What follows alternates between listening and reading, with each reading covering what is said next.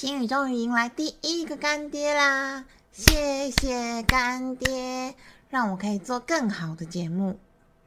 以下是广告内容。你是缺乏自信的失衡一族吗？你是很想放松的易焦躁一族吗？你想变得更水水、更漂亮吗？通过 ISO 二二零零零和 HACCP 认证的比昂 Red Clover 小包装，携带方便，酸甜的蔓越莓魔法粉末，让你由内到外平衡美丽，满足你的渴望。心语实测七天就有感觉，帮助入睡、美容养颜，让你变身成原始美好的那个自己。嗨，欢迎收听心语的幸福小宇宙，我是心语，你的植物精灵疗愈咨询师，陪你玩精油、聊生活，探寻专属于自己的快乐。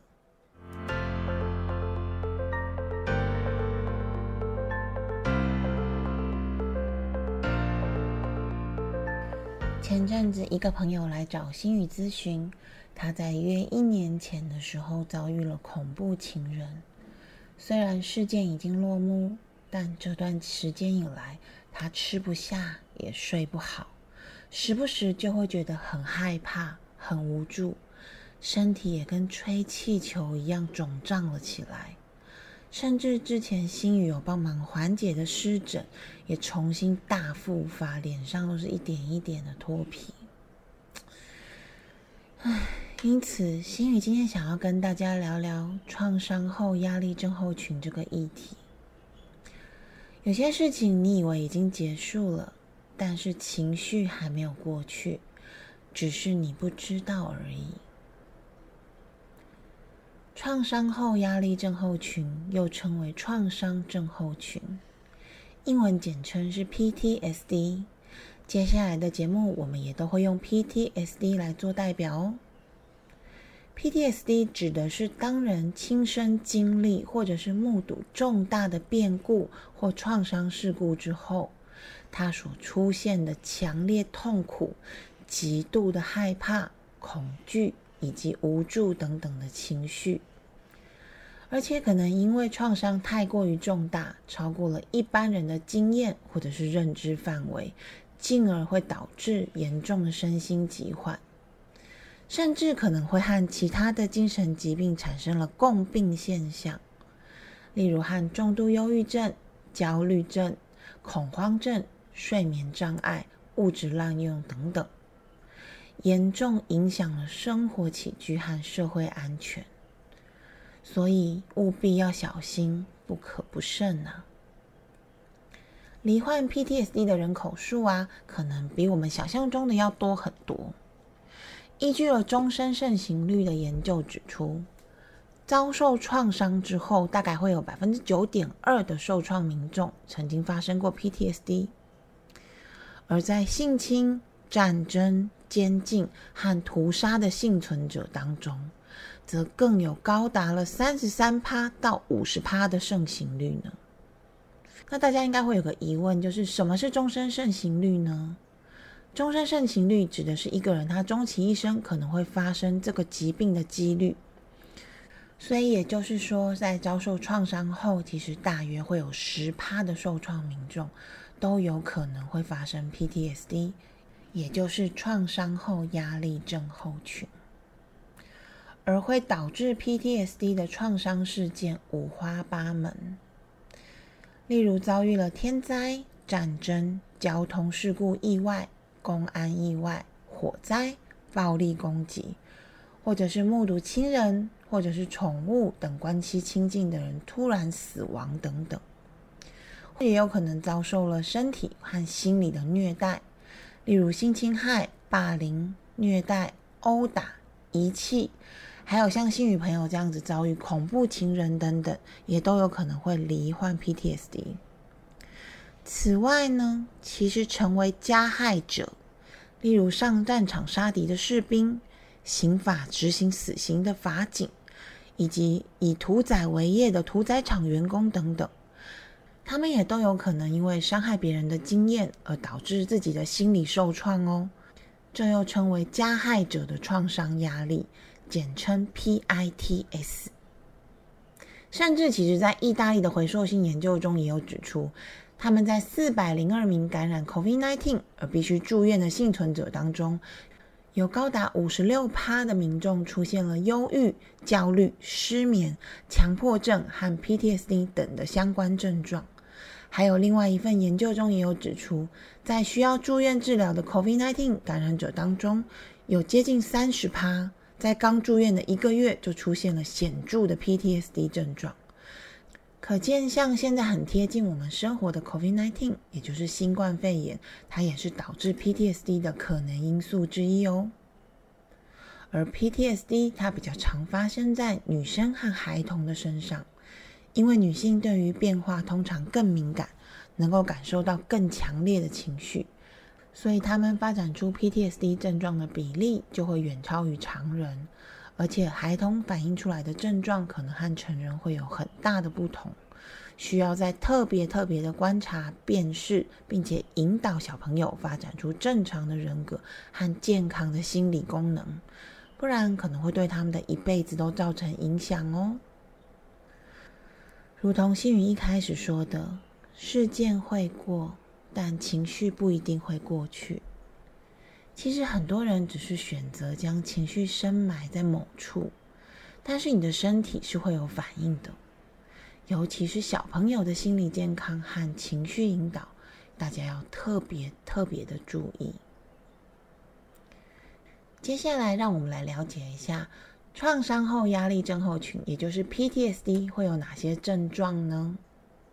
它会有四大核心症状，分别是经验再现。逃避及麻木、过度警觉以及负面情绪的产生。首先，第一点的经验再现，它指的是创伤事件看似已经过去，但是当事人却有可能仍然透过做噩梦，梦见同样的事件反复的一直发生，或者是他有可能在白天突然想起了那个创伤事件，而再度感受到那种受创、很害怕、很恐惧的感觉。这种感觉通常是侵入性的，你越不愿意想起，反而越会想起，画面在脑海中不断的萦绕，造成这种痛苦的再次反应。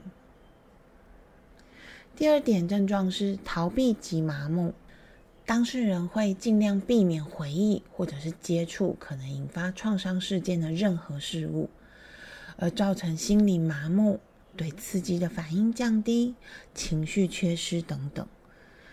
例如地震之后，他们会不敢搭电梯；被监禁之后，不敢关灯睡觉等等，害怕再回到创伤事件的场景。第三个症状是过度警觉，当事人会持续的保持警觉和紧张，对于跟创伤事件相关的情境非常非常的敏感。任何一点点的风吹草动都会引起他们的恐慌感。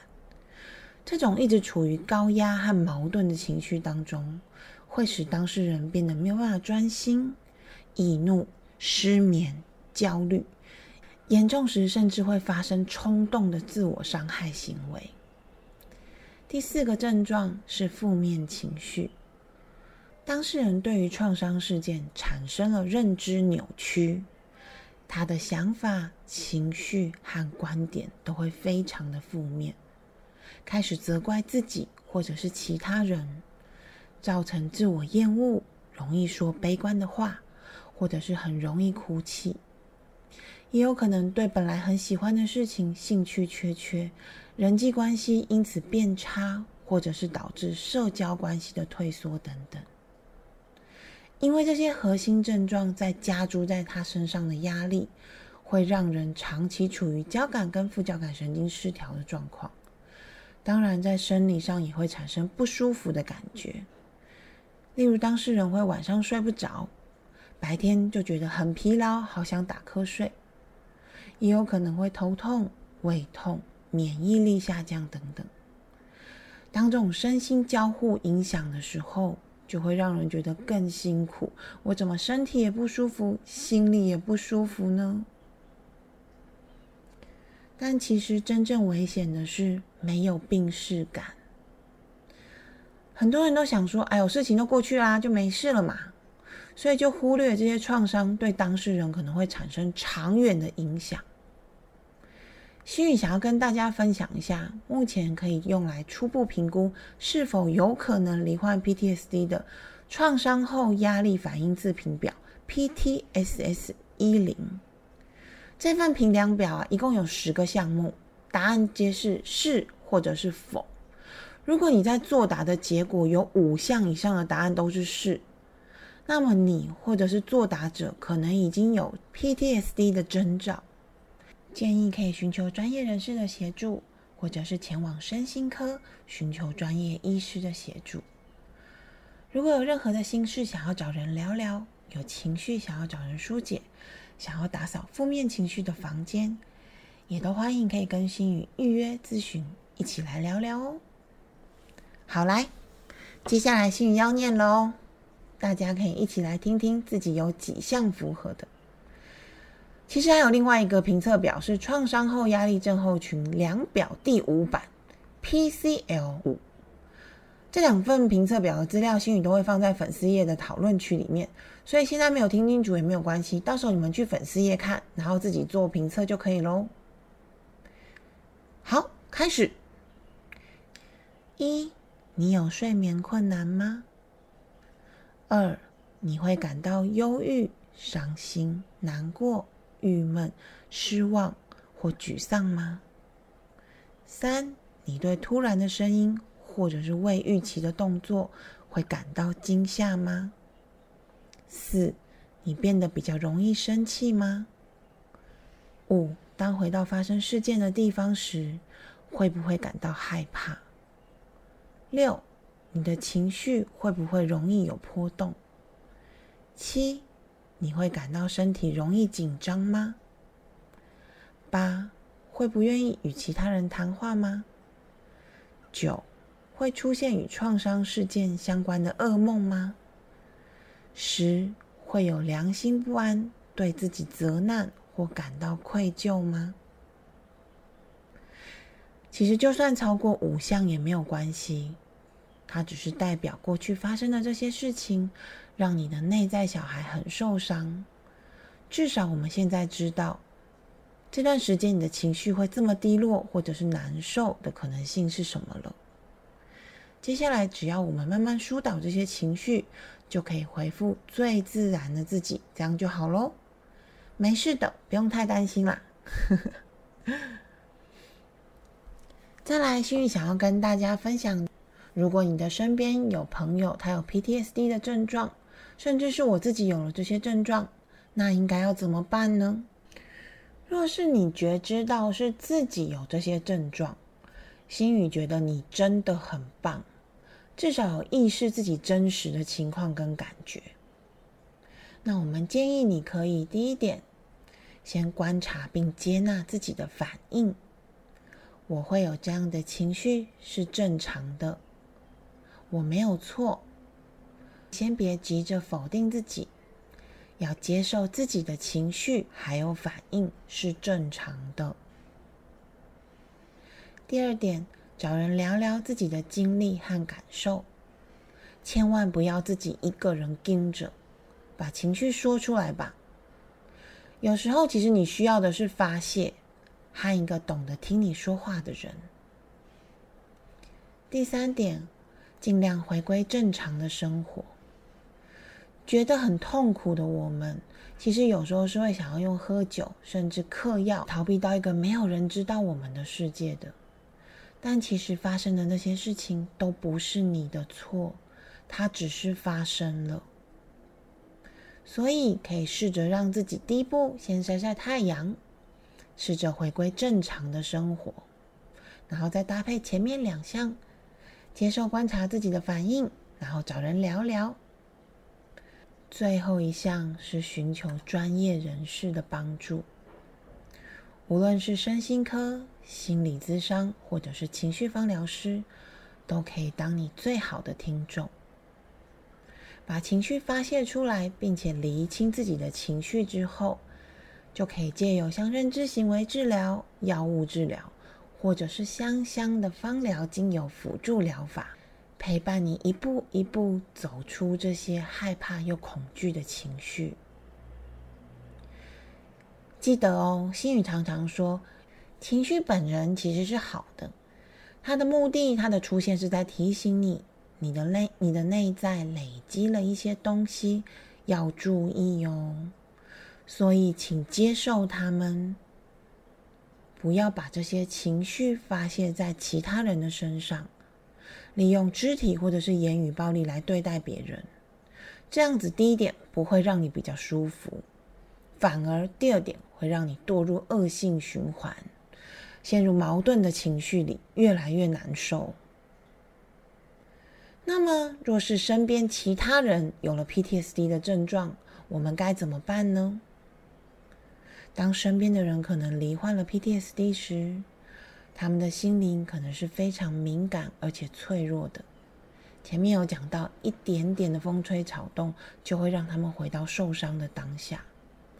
所以我们在旁边陪伴者可以提供的帮助是：第一点，请自然的和他们相处。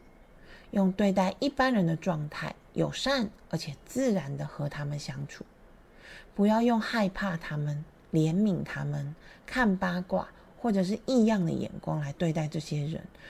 你自以为是的可怜，真的不会让他比较舒服。第二点，忠心而且真诚的关心，不用逼对方把发生的事情和盘托出。但当他们想讲的时候，我们可以衷心的回应他们：“我很难过。”或者是很真诚的告诉他们：“如果有需要，我都会在，打电话给我。”这样可以让当事人知道他自己并不孤独，也不是被遗弃的受害者。第三点，陪伴是最好的良药，陪着当事人一起出去走走，吃吃饭，聊聊天。晒晒太阳，帮助他们一步一步走回正常的生活吧。第四点，运用芳香疗法，香氛因子和植物精灵能够给予当事人安定的感觉，能够帮助他们稳定情绪，而香气也会像暗示一般给予当事者提醒作用，帮助他们走出内在的阴霾。第五点。鼓励当事人向专业人士寻求协助，例如身心科的医师、心理智商或者是情绪方疗都还不错。而心宇想要特别分享的是，因为我前面有讲到，如果有儿童或者是小朋友，他们的 PTSD 的症状跟状况跟成人会有点不太一样。那当我们是碰到更脆弱而且更敏感的小朋友，他们可能罹患 PTSD 的时候。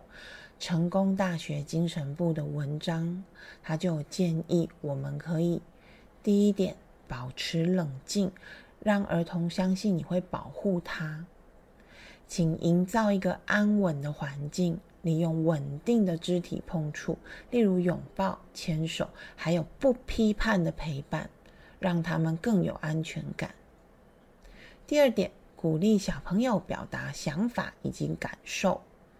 这点和对待大人一样，请用尊重、耐心、信任而且友善的态度，用各种小朋友想要的方式，例如像画画啊、玩游戏等等，鼓励他们表达自己的感受。但是要切记的是，在他表达的这个过程当中，请大人不要给予劝导或者是过度的安慰，让他讲完，让他好好的讲。第三点。增强肯定儿童对问题的正向处理方式，以增加其自我控制感。利用鼓励的方法，让小朋友在接下来的生活慢慢的回归正轨，并且温和但是真实的跟他分享接下来有可能会发生的事情。比如说，接下来我们可能会去跟法官叔叔阿姨们讲些什么。让他感受到尊重，并且有心理准备，不会又突然的再遭受伤害。最后一点是修正儿童的负向认知或归因，以减轻小朋友的自责、罪恶感及无助感。大人常说的一句话就是说啊，小孩子不懂啦。